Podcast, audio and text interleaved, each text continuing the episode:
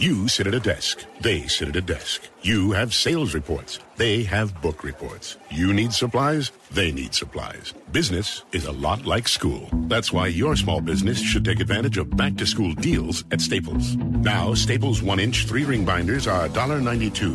One subject notebooks are just 25 cents, and two pocket poly folders are just 35 cents each. Make back to school your business at Staples. In store only while supplies last. Offer ends 9 118, limit 30. Know your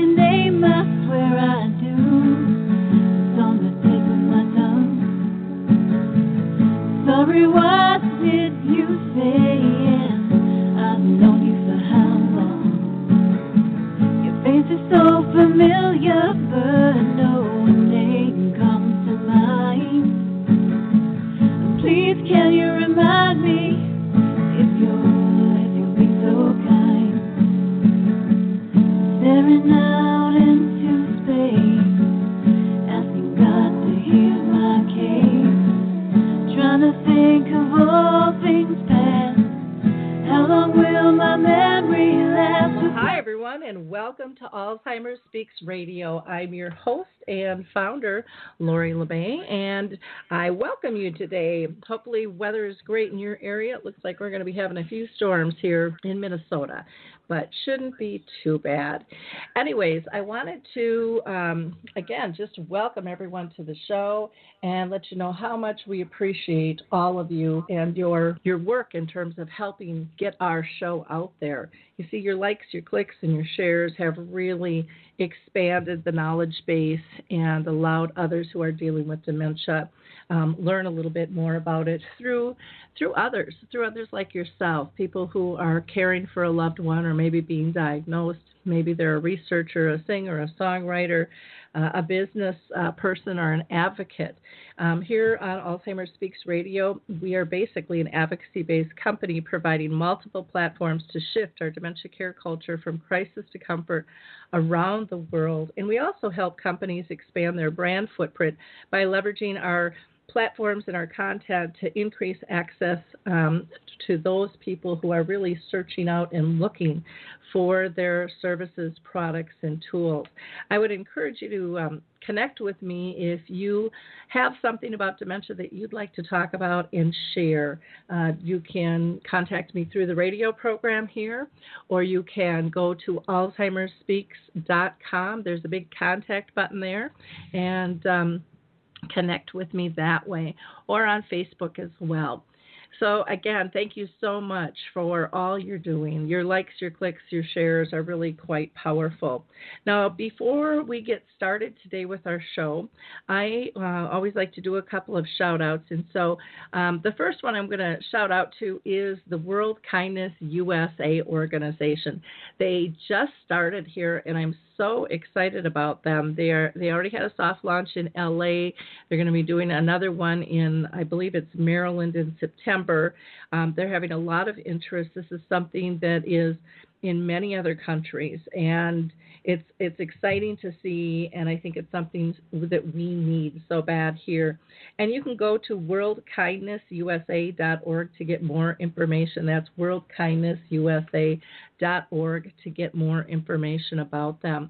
Another company that is um, dementia related is called the Roberto app. And if you're not familiar with it, I would suggest that you check that out. It is a video game basically that allows you to figure out and see how your brain is functioning. And it's something that will collect data for you and really kind of show you kind of good days, bad days, and help you figure out maybe what you need to change in your lifestyle. Um, Maybe it's more sleep, more exercise, less alcohol, um, eating better, all different types of things. You'll you'll get some some insights, or maybe it's something more serious that you want to share with your doctor. So go to uh, the Roberto app. You can just go to AlzheimerSpeaks.com, go to our front page, and you can get an extended free trial there to check out. Another organization that's doing something really cool, they're in beta testing, is called Care to Plan, which is going to be a national resource directory specifically for dementia. You can learn more about that again by going to Alzheimer's Speaks and then go to our resource tab and you'll be able to see what it looks like, and you'll also be able to um, check it out and um, get involved with it if you'd like. If you're um, a business or maybe you are just uh, a family member who is looking for information for somebody to be able to do searches and so forth. So there's a lot of neat things that are that are right around the corner. So let me get into our guest today. We are going to be talking with a new author who wrote the book Nana Forgot My Name, and her name is uh, Sara Bell, and she left the corporate world in early 2016 to care for her grandmother who had Alzheimer's. She started um, working for herself in experiential marketing and customer service for small businesses and event coordinators, and she now blogs about her experiences as a caregiver. And recently, like I said, um, completed this book, which is just rolling out in September. And um, her whole goal here is to help kids make sense of dementia. So, welcome, Sara. How are you doing today? Thank you. I'm great. Thanks for having me, Lori. Well, I'm excited to have you on the show today. Uh, you know, I mentioned that your grandmother um, had dementia. Can you give our audience a little um, more background in terms of, you know, um, was it your grandmother who noticed these changes, or was it family themselves who saw these changes starting to occur within within your nana? Yeah, I would say um, it was definitely family first. And when we um, started to notice the changes, we didn't necessarily put two and two together for several years. You know, hindsight's always twenty twenty, and I think um, after her diagnosis was when we really started to um, connect the dots and realize that some of her her signs um, appeared much earlier than her diagnosis. But she's had Alzheimer's for a little over ten years now. Um, and we actually um, we encouraged my grandfather at the time, who was her caregiver, to um, take her to the doctor and um, to have these um, tests done. Just the simple um, Alzheimer's test, you know, like hold up a pen and what is this for, and um, in order to see her level of, of response. And it was um, it was what we thought, um, which was Alzheimer's. Okay. Um, and that's pretty typical. A lot of times family and friends will notice things before before a person does. Um, other times, you know, the person will notice it but doesn't really want to say anything because they don't want to lose their independence and and things too. So it's I, I'm glad that you you got her in. How did the family receive the information and how did she adjust to it once uh, once you got that diagnosis? Uh, you know, I think when she first got it, she was probably a bit in denial. Um, I recall I was young at the time, and I recall her um, saying, "You know, I'm not crazy like my mom," because she associated the disease with um, with someone who's lost their mind, mm-hmm. and mm-hmm. so I think she she took it really hard. She had uh, she had a hard time and ended up actually not wanting to talk about it much and not wanting to acknowledge it. She certainly didn't want to take any medications. Um, they did try some medications early on that um, she complained of of nausea and other side effects, and so she didn't want to take anything. Um, and as far as the rest of my family, I think we were pretty supportive, but we really didn't have any idea of what was to come or um, what we'd experience. And then over the years, while my grandfather cared for her, um, he was really good about hiding I think the challenges that he experienced. He didn't he didn't ask for help from us. He didn't when we went to visit, he um, he never said anything that was alarming or that made us feel like he needed any more support. And then, of course, um, when he passed away, it was a, a bit sudden. He was diagnosed with um, stage four lung cancer in early 2016, and and only lived for a couple months past his diagnosis. And when I took over care of my nana, um, I think that's when we realized the extent of her Alzheimer's and probably what my grandfather had been dealing with for years on his own, um, and really what he could have used some significant help with. Yeah, my dad did the same thing, you know, with my mom, and my mom kind of reacted the same way as your grandma. Um, even though she she knew in her heart, and she would talk that she thought she had it, she was so afraid that people were going to look at her as crazy because she always said that her mom mm-hmm. went crazy at the end. And and I was really young when mm-hmm. when my grandma died, and I. I thought it was from the morphine from the cancer, and who knows, you know, because mm-hmm. back then they didn't really talk about um, Mm-hmm. They really didn't talk about um, Alzheimer's at all. People were senile and things like that. And so the verbiage, I think, was so derogatory. The other thing I find interesting is um, that era, men and women just really stepped up. They kept things private. They you know you didn't mm-hmm. air your dirty laundry and yet there's so many people that want to help and support and so i hope mm-hmm. over time we see that change more and people feel more comfortable um, sharing what the what the true experience is like. So, um, mm-hmm. and that brings us right to you because you stepped in as her full time um, care partner, if I'm not mistaken. Is that correct? Yes, that's correct. And so, what were some of the things that that you noticed when you were caring for your grandma? I noticed right away that the only thing she knew for sure was her own name. So she knew her name was Barbara and um, other than that, every moment was different. And I, I really, um, I couldn't tell you if it was going to be a good moment or if it was going to be a challenging moment. Um, but I realized that through caring for her, that being present and and focused on what we're doing in the moment was vital to us um, having a as least a stressful day as possible. Um, in my first couple nights of of staying with her, I I had my bedroom set up with uh, a twin size bed next to mine that that she laid in, and um, she would get up throughout the night, probably 20 times during the night, and um, would hardly sleep at all because she was looking for um, who she called her daddy, which I I associate with my my grandfather. I think she called him daddy because he was her her kid's daddy.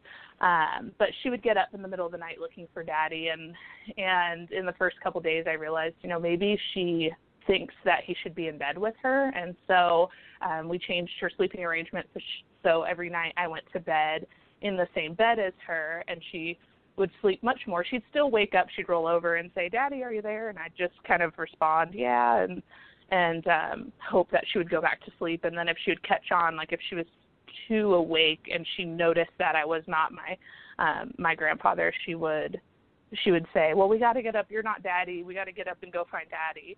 Um, so we spent a lot of time looking for people and for her babies and for um, things that maybe aren't in existence anymore or um, but in her mind i knew that she thought it was the truth and she thought it was um, reality and so it was important for me to kind of just go with the flow of whatever she was telling me and um, and hope that we would come out on the other end. Like even if we were searching that i would somehow be able to redirect her um, and get her focus off of whatever we were searching for and onto some other activity that we were doing, like getting ice cream or um, going shopping or even just walking around at the local parks or zoos. Oh, that's neat. It's it's nice that you were able to accommodate. I mean, just that small thing of sleeping together and having that mm-hmm. body you know next to her um, brought her brought her comfort and i think so often we forget about the little things that we can do to mm-hmm. make them more calm and comfortable and content and not that it works every time but it, mm-hmm. it works a lot better than trying to do corrective measures and re-engage them or reorient them to you know the space and time today because uh, there's that old saying, you know, if you're going to argue, don't argue with the person with dementia because you're never going to win. Because you're not going to win. No, yeah. I, I tried that too. You know, I there was um, there were several times where I myself as a caregiver found you know found frustration and and I wouldn't I would try my best not to take it out on my grandmother obviously. I I didn't want to get upset with her. But there were times where I'd just tell her the truth and and the blunt truth. And I quickly realized that that was not the route to take because she not only did she think that I was lying, but then she also thought that I was being um rude and mean and that I couldn't be like she called me her person and so she associated there was some familiarity with me. She didn't know who I was, um, but she when we were with other people, she would tell them that I was her person. And um, when I told her the truth, like that my grandfather had passed away, and or that she has Alzheimer's and that she needed to to listen to me, she had a really hard time with that.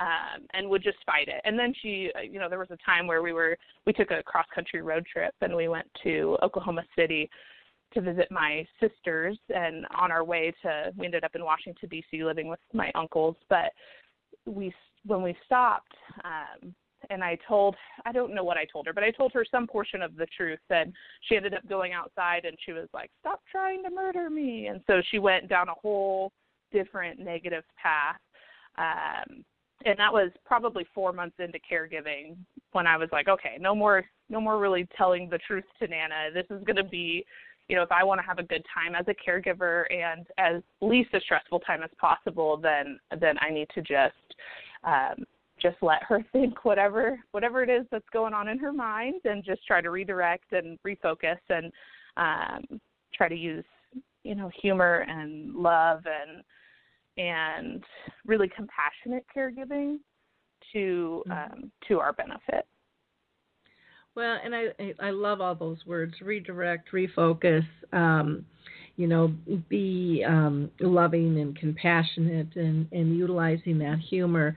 Uh, for myself, with my mom, I, there were times like you where I wasn't the most gracious daughter. You know, and you would try, mm-hmm. but sometimes you would just snap and and mm-hmm. you you know you, you don't kind of like looking in the mirror and seeing yourself that way and i too had to kind of redesign how am i going to deal with this because you know with my mom she would repeat herself maybe you know 40 times in in 10 minutes and i couldn't mm-hmm. always make a game out of it i couldn't pretend that i just heard it the first time like it was the first time for mm-hmm. her and sometimes i would snap or i would kind of do that corrective care and you know i came to the point of all right what do i really need her to know? And it was that i that i love her and you know i want her to be safe happy and pain free and so when i mm-hmm. focused on those three things versus is the story correct? You know or is it relevant? Mm-hmm. um, it just made everything so much easier.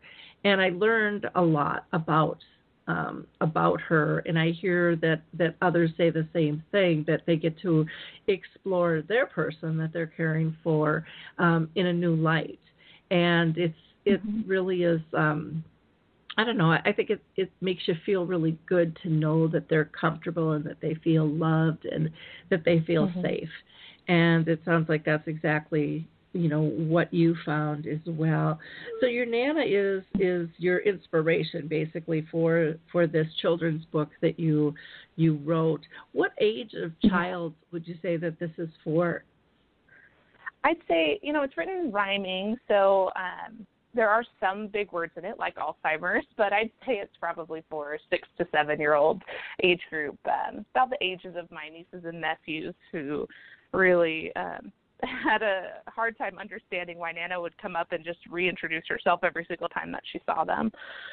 So um, that's the age group that I intended it for. I think it it will do well across um, most elementary age. Yeah, I love the pictures. It's illustrated beautifully and um, nice and nice and colorful and things. Now there came a point where you felt that you just couldn't care for for her at home anymore. Mm-hmm. How did you um, how did you process that and then bring that up to the rest of the family? Mm-hmm. That was a, a hard realization because I'm I'm a pretty stubborn person in general and um when I am determined to do something, I'll find a way to do it. And I felt that way with caring for my Nana. Um, when I first took on the role of caregiver, I got some pushback because I was working um, in a corporate role at the time, and I was in my late 20s, and that a lot of people consider that kind of the prime of your life. And they were like, "Don't you can't give up your um, your life for your Nana, and we can find someone else to take care of her, and we can do." Um, we can we can figure it out along the way. And I said, you know what? Nope, I'm going to do it, and I'm going to do it for as long as I can. Uh, my grandfather didn't want her in a nursing home. That's why he cared for her as long as he did, because you know he wasn't going to put her place her anywhere else. He wouldn't even put her in an adult daycare center even during the day when we encouraged him um, to get some or to seek some sort of respite care. Um, he didn't want to do that, and so for me, about a year into caregiving, um, we had plateaued. We'd gone through some some periods of time where it seemed like um, she was improving, not necessarily improving cognitively, but um, improving with her sense of routine and familiarity with me, and that um, we I could accomplish certain tasks during the day. I had found an adult day center that um, would accept someone with Alzheimer's, which is sometimes hard to do. um, and she had been going for maybe three to four hours a day, and then um, about a year into it, we had a really rough day, and I don't remember the specifics of the day, only the feeling in the pit of my stomach that okay, this isn't as rough as it gets, and if this isn't as rough as it gets, then when will it get worse? And will I honestly be able to care for her and for myself?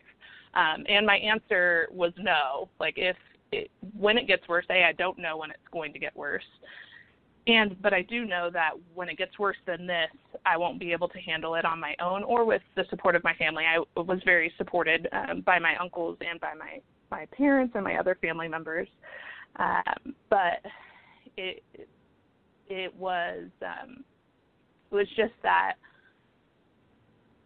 I, I don't know how to explain it other than the gut feeling of um, of not of what happens when I am not able to care for her. And so I was very honest with uh, my uncles about it. And at the time, we lived with them, and so it was easy for them to understand because they saw a lot of it and they experienced it um, right there alongside with me. And so we began the the hunt for a a perfect home for my nana and um, because my papa didn't want her in a nursing home, I had a lot of um, unease about placing her somewhere, and so I went on a bunch of tours. I went to um, several assisted, uh, like assisted living facilities and places that had memory care, and I quickly realized that in many places memory care is an afterthought. It's not necessarily what they focus on; it's what they have developed when they've had a group of residents that they you know later found needed memory care. And so the homes were nothing like what i imagined for my nana. Um, and i made a very specific list of of things that i wanted in her ideal home. I wanted it to be open. I wanted her caregivers to be friendly. I wanted it to be very engaging. Um, my nana likes to be on the move and on the go. I didn't want her to feel trapped in a room or in a house. And fortunately, I found it in a facility um, in our hometown in San Diego, California, and it was everything I could have wanted and more. And so um, I did a, a phone interview with them, and I knew just from looking at their website um, that they would have the level of care that we wanted for her. And then when I got back and we did the tour with her, I just fell in love with it, and I said, "This is definitely the place for my nana." Um, their caregivers work in shifts instead of 24/7 like myself. They have eight-hour shifts, and so they come back and they're refreshed and they're um, they're not so um, personally attached to the person with with Alzheimer's or dementia, and so they can provide a really um, level-headed um, caregiving approach, I guess, and they keep her so engaged. They take her on field trips. They feed her breakfast, lunch, and dinner, and they have um, just such a great, great facility and a great atmosphere. Um, and really, it was it was more than I could have ever um, asked for and hoped for in a place for my nana. That's nice. Was it a large community or was it a small, uh, it, like group home? It's called Sunshine Care, and they actually have a group of homes. It's like in a it's set up in a cul-de-sac, and they have some single-family homes that they've um, that they've converted, and they have a larger facility, which is what my nana's in a facility type where um, where there's you know 24 or 25 beds in the facility, and she she has a roommate that has a similar level of um, of dementia as her, and um, and they just they include everyone from like what they call they do it in levels of of dementia. So if you have like an early stage dementia, or if you need um, less assistance, you would live in one of the smaller single family homes with you know maybe you bring your dog or um, your other pets and they will assist you with those sorts of things. And then um, all the way up until end of life. So based on the level that you're at determines like where you're living in their community Oh, that sounds really neat. I like that um, having Mm-hmm. kind of that end of end of the cul-de-sac and kind of uh, smaller housing options, but yet being Mhm. connected. Um, that that is Right. wonderful, and I, I love the fact that you took the time to tour. So often, many people will just wait until a crisis hits, and then you don't have any choice. And you really sounds like you really put a lot of thought into what will work and what isn't going to work, and you really looked at what does your what does your nana need? You know what's going to make Mhm. her happy and and be a good match?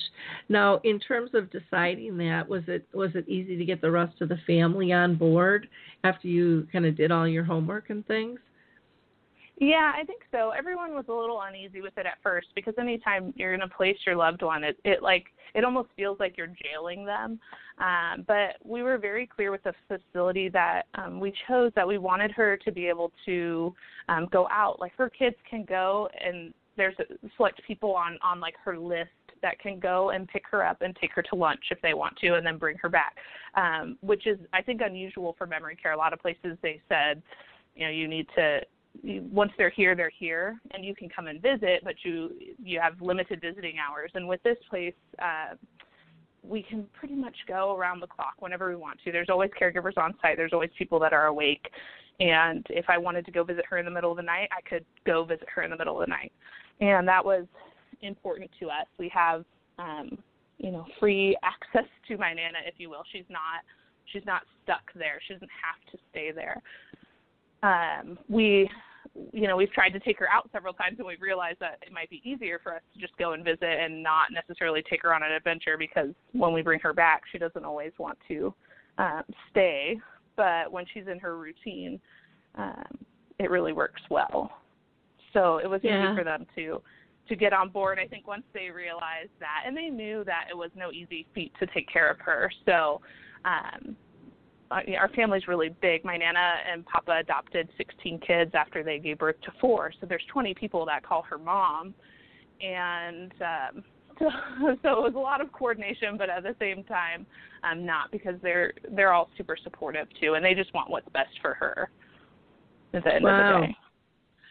Well that that's 20 20 kids that's a lot of a lot of kids and a lot of coordination because you hear the struggles sometimes that families have getting everybody on the same page but um it sure sounds like she was uh, very well loved and and I can see where the struggle would come to when you promised your grandpa you wouldn't do that and I think oh, most families go through that you know we we make a commitment when things are different and then when they change we still hold ourselves to that not you know saying well we Mhm. didn't say that when circumstances had changed and and things so I you know I give you kudos for for realizing that and and really finding the best the best care uh, for her um, for the symptoms that she's she's experiencing.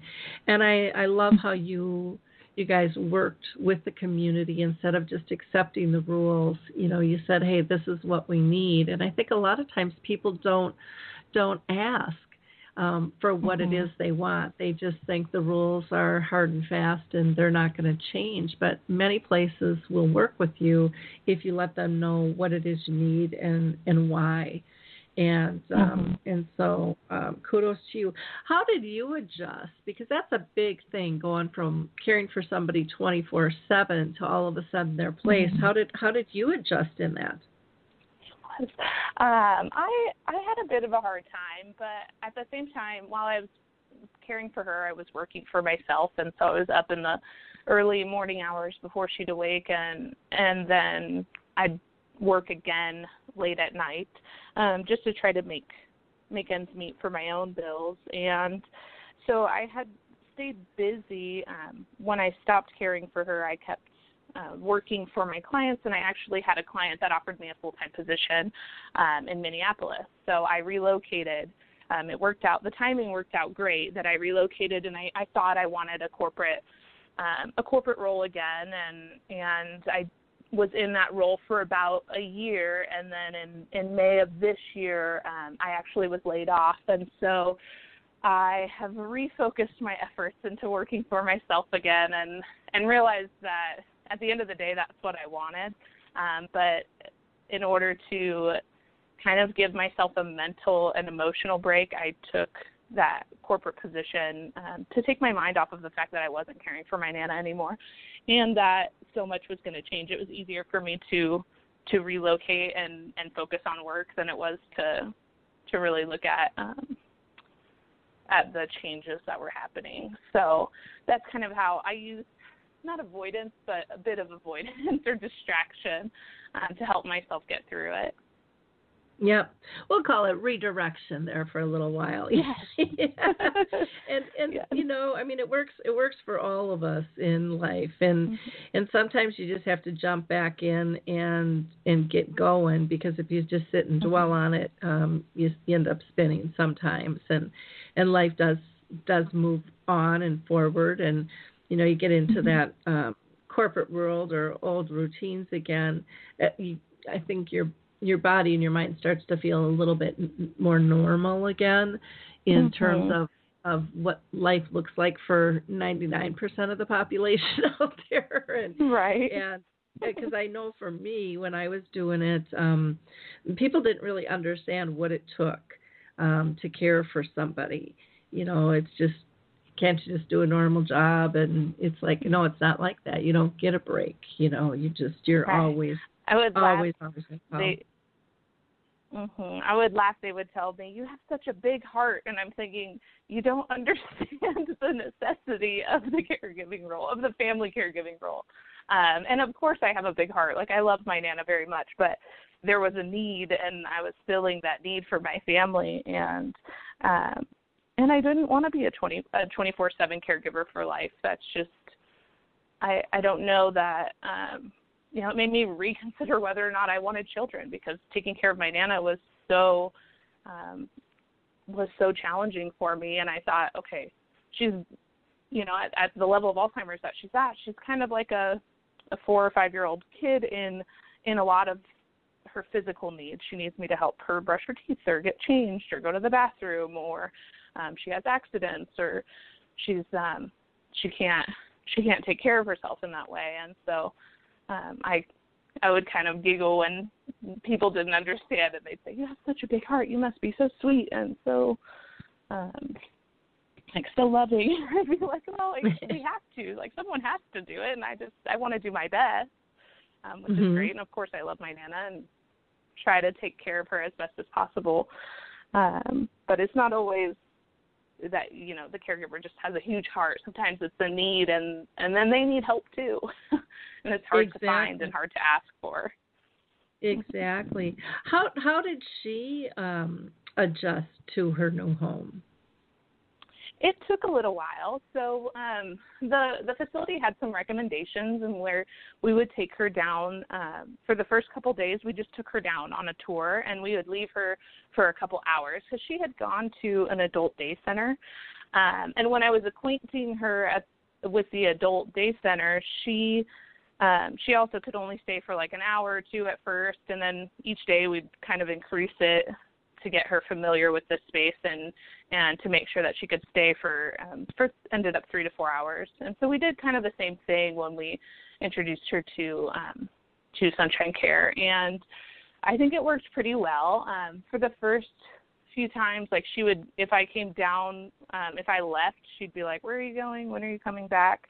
Um, and then as soon as she'd see me walk through the door, she was ready to go. Like she was like, "Okay, we're leaving."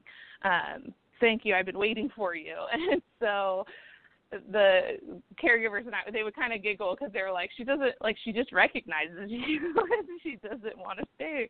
Um, but I, I think that with time, it just got easier for her to um, to stay longer periods of time. The first night was was pretty tough, and they were very open with me. Um, that's another thing that I love about her home is that they call me or they text me um and they would tell me when she was having a rough night or they would tell me you know she's been up all night and she's been looking for her baby and I would tell them well there's a little stuffed animal in her drawer go get that out and it purrs and give that to her and she like sometimes she calls that her baby so that could be what she's looking for or it'll at least take her attention away from it. Um, and i think it helped her adjust um, adjust to it as best as possible um, to where now I think she feels like she's at home. I visited her a few times since I've moved to Minneapolis. I've gone back to San Diego, and um, each time that I've gone back, she seems more and more at home and where she's supposed to be. Um, she kind of makes friends with everyone. They dance a lot, and she we always tease that my nana finds a new boyfriend. Um, a new boyfriend all the time there. she always is dancing with a new man and she she kind of totes him around and holds his hand and then um she'll tell us that that that's her her man. So I think she's mm. really adjusted to it very well. Oh, that's good. That's good. My mom was a real social butterfly too, like that, and, and um, it was just uh, really nice to see. Now, is there a lot of a family out of out of the twenty that live in in the California area for her to yeah, be able to visit? Probably with? about yeah, probably about half are still there, and um, and the rest will come and visit. Um, but that's why it was important for us to keep her, you know, because with me, I was very mobile, and I've lived around the U.S. I was a flight attendant, and um, and I've kind of I've traveled since I was 18 years old, just state to state, and so it was easy for me to say, okay, come on, Nana, let's get in the car and let's move to Washington D.C. Um, and that's but we knew that ultimately we wanted her to be back at home in San Diego. Um, it was just it would be easier for our family. It's where um, my grandfather is buried, and it's also where all of her um, her friends and loved ones really are. It's so nice that this uh, Sunshine Care is is um, so communicative with with you and the family, and um, really seems to know you know what her needs are and and so forth. So, what brought you to the the space of wanting to write the book? I really wanted to help other millennial caregivers. Um, was my first priority. I I wanted to help other millennial caregivers who are kind of sandwiched in the middle and they are caring for their parents or their grandparents and they also have children of their own that they're raising. And so I I couldn't imagine, you know, I'm 30 now and I can't imagine having kids of my own and also trying to care for my nana. And I've met so many of my peers that are around my same age or up into their um mid 40s that have kids still that they're raising and then they're caring for their their parent or their grandparent and they have a really hard time explaining to their kids what Alzheimer's is and why their loved one is doing things that they're doing. And so I, since I used humor so much with um, caring for my nana, I just wanted, um, I wanted to to use it to help others. And so I wrote a poem originally for um, my nieces and nephews, and I kind of shared it with my family, and they laughed, and I was encouraged to turn it into a children's book. So I expanded on it a little bit, and then got it illustrated um, so that I could share it with others uh, who might be dealing with the same sorts of things. You know, every person with Alzheimer's has very different um, signs and symptoms and things that they get caught up on, but I think the underlying feelings are still the same, and so I try to use those um, kind of humorous symbolism in, throughout my poem to explain those feelings. Are you self-publishing? I and, am and how did, self-publishing. Okay, and how did you find that process? I think everybody thinks it's um, easy to write a book, and yeah, it was challenging. Um, it's cost uh, several thousand dollars so far, and the book's going to be printed in September, so um, that'll be another couple of thousand dollars, I'm sure, by the time it's all done. Um, it's it's a lot more expensive than people realize, uh, especially if you work with a, a professional illustrator like I did. Um, when you commission an artist to do that kind of work, it's not um, it's not always cheap, and it is hard because you're creating your own deadlines, and then you also are responsible for your own um, your own marketing. So I have a a pretty strong network, but I think when I um, I did my pre-sale, I had a ton of interest, and I probably sold two copies in the first day. Mm-hmm. And so it's like, I, you know, when you're in it for the long haul, to me, the two copies, it doesn't matter as long as um, those people enjoy the book. I don't, I, I'm not seeking to be a millionaire from Nana Forgot My Name, but it is definitely um, not an easy process, and it's it's um, I mean really an investment. And to me, it was just my way to um, to work through what I was experiencing and then turn it into something useful for the next person. Mhm. Yeah. Well, and I appreciate that. I like I said, I think a lot of people think writing a book is an easy process and it's not. I know I know I've started on a couple and I've just kind of stalled out because it's it's time consuming and and it's expensive both. And um Mhm. it's it, it, like you said, the deadlines, the there's just so much more to it than you would ever ever imagine. And one of these days I'll get it done when it, when, it's the right time for me. But I always recommend to people. I was a, a part. I contributed to a chapter book. It was a collaborative chapter book, and um, it was sponsored by a publisher. But I, I paid, I want to say five or six hundred dollars to participate to get my chapter into the book, and that was the smoothest experience that I've had with publishing, um, because it wasn't quite self-publishing, but it all I had to do was focus on the writing and Mhm. and then with my minimal investment I had access to copies of my book for um for a wholesale rate and I could turn around and sell it for what I wanted to sell it. Um so it was much less investment and um a little bit more guided with, you know, publisher deadlines that I had to meet and um and requirements for my chapter. There were there were pretty strict guidelines for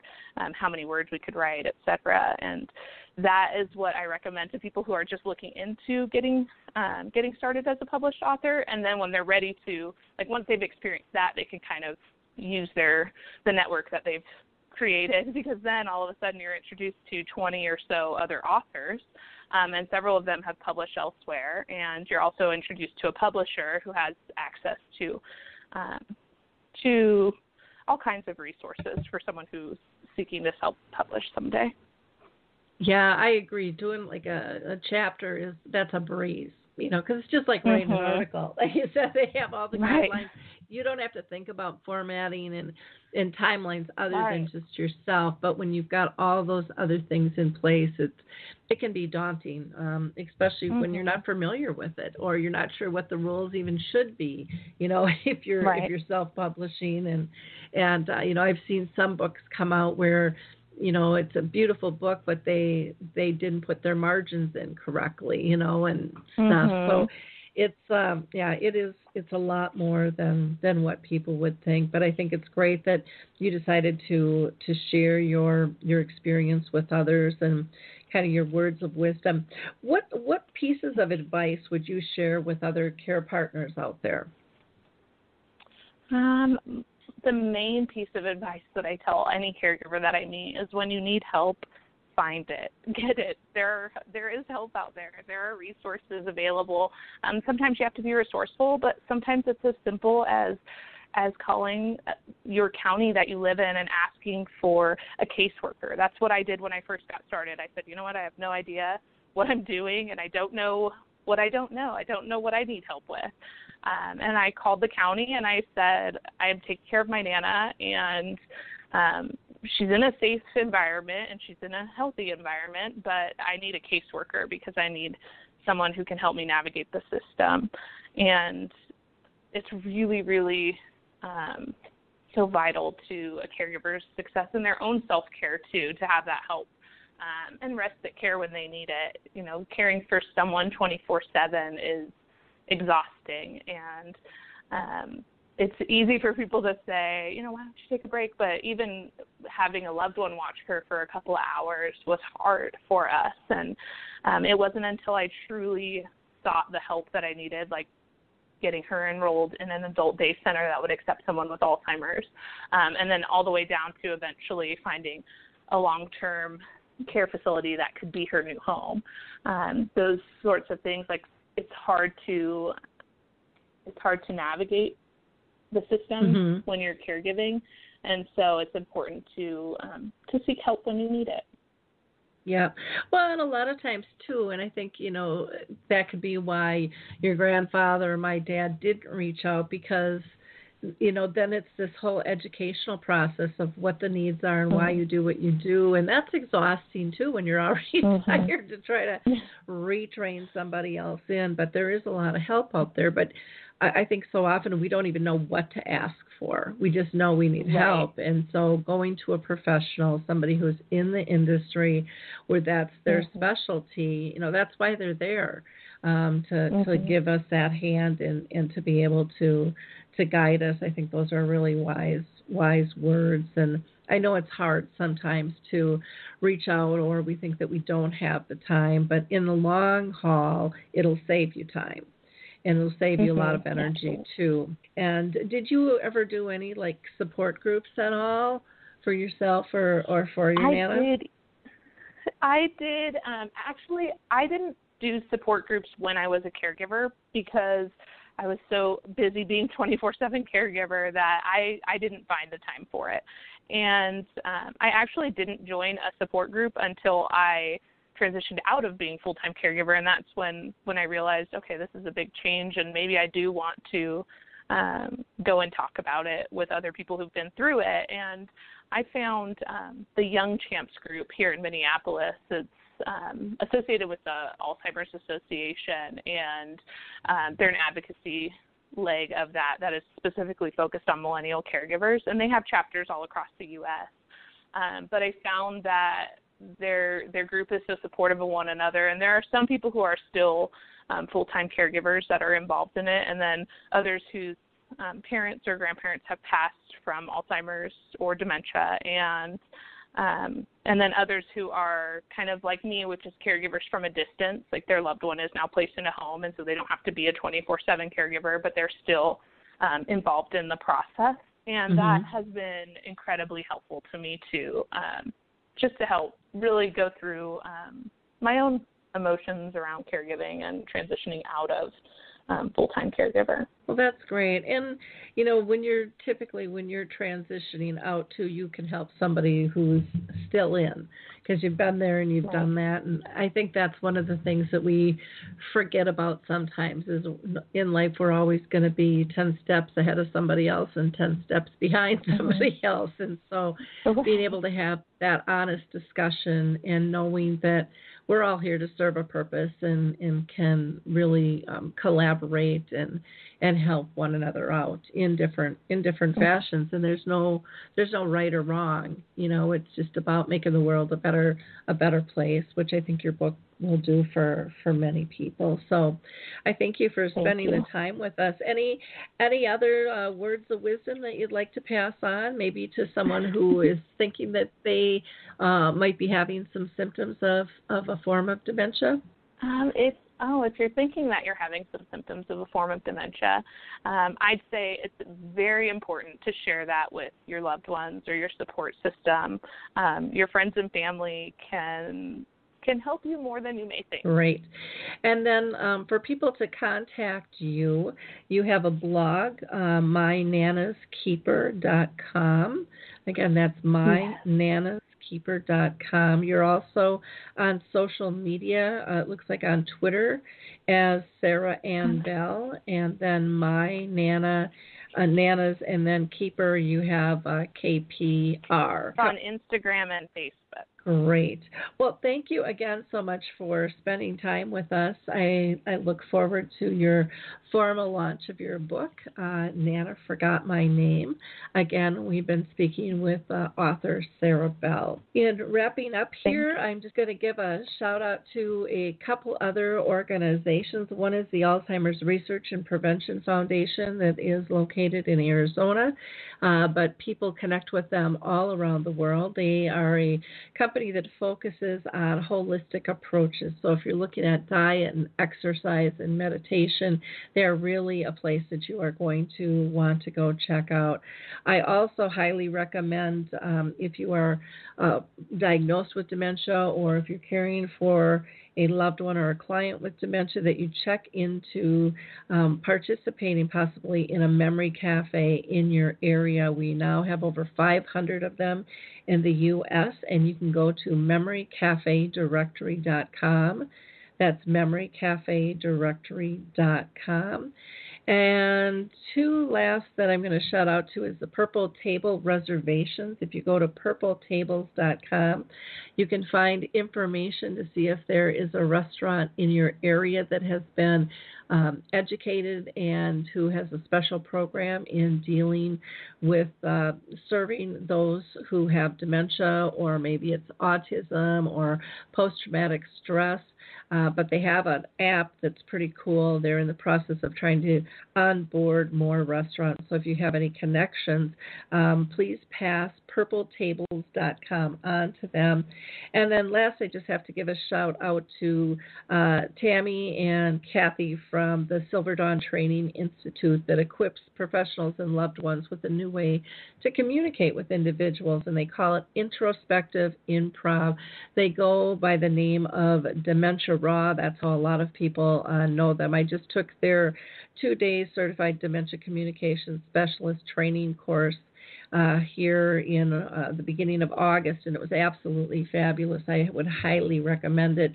Um, you can check them out at dementiaraw.com, or if you want to see specific information on that training course, go to cdcsdementiaraw.com. That's cdcsdementiaraw.com. And again, know that Alzheimer's Speaks has all kinds of platforms for you, so you can just check us out at alzheimersspeaks.com. And don't forget to go to our initiatives and projects page where you'll find out information about screening movies, about uh, memory cafes, about the Purple Angel um, Project, and so many others. Have a blessed week. Bye now. Hi, this is Suzanne Newman, host of the Answers for Elders podcast and radio show. We are the North Star that guides you through the complicated journey of senior care with trusted experts in money, law, living solutions, and more. So join us on this station, your favorite podcast channel, or just go to answersforelders.com. Meet the wayshowers who will help your journey go a lot easier.